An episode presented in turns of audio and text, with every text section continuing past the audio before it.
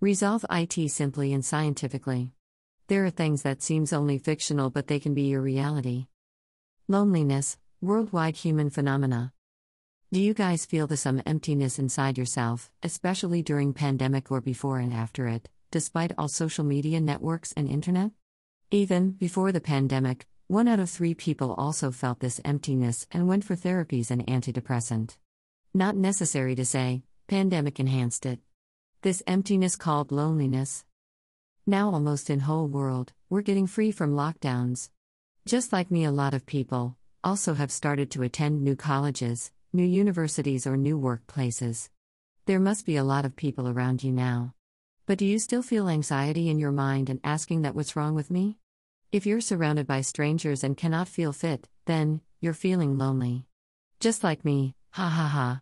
Don't bear with it. Because it is dangerous for you. Loneliness and your mental health. Loneliness can cause neural disorders like Alzheimer's disease, several personality disorders, sleeping issues, psychological problems like child abuse, alcoholism, and depression. Loneliness and your physical health. Bearing with loneliness for a long time can weaken your immune system, hearing, and health. On the other hand, it increases the chances of several heart diseases, blood pressure issues, obesity, cancer, and physiological aging.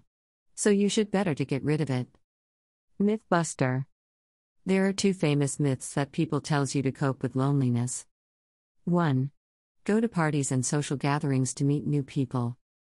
Buster, be realistic. How you can interact enough to a complete strangers when you're already feeling that people whom you know are also strangers. Become workaholic. Buster, okay. Put your full interest in it. But after work, when you're exhausted, you'll feel more urged to spend quality time and real social interaction. It'll be a similar situation like an urge for party after exams. Why we feel lonely. Humans are social animals, as you know, and if they don't do enough, they become sick, mentally or physically. Because this thirst can't be fulfilled by WhatsApp chatting or video calling. It requires a feeling of others' humans' aura, being in the magnetic field of other humans. People need people. How to dissipate your loneliness? 1. The ultimate desire of every human being is to be happy. That's why we do everything in our life. But remember, that happiness is something inside your heart, not an object's outside. Try to bring this happiness from inside of you to outside. So find new hobbies and new skills to learn. It can be great things like gardening or trivial like learning piano on your mobile. I'm doing piano right now. It's fun. 2. Instead of going to new parodies to socialize, you need to make small talks with people whom you meet almost every day but totally do not know, like owner of the shop where you buy your breakfast every morning, security guards at your workplace, and any other like that. It may be someone whom you see often in library but never get a chance to talk. 3. Stop searching your old friends and the new faces. Accept new faces as there. If you're struggling like me to make a new friend after pandemic, this is the best tip to put in action. I've kept searching my old friends and new faces. That's why I've still unable to make a strong bond to anyone.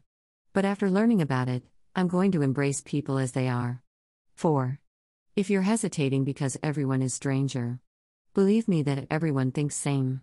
So you should make a first genuine move with a composed plan in your mind to build a relationship with them. Photo by Marina Shotsk on Pexels.com. Bonus tip. Want to make friend?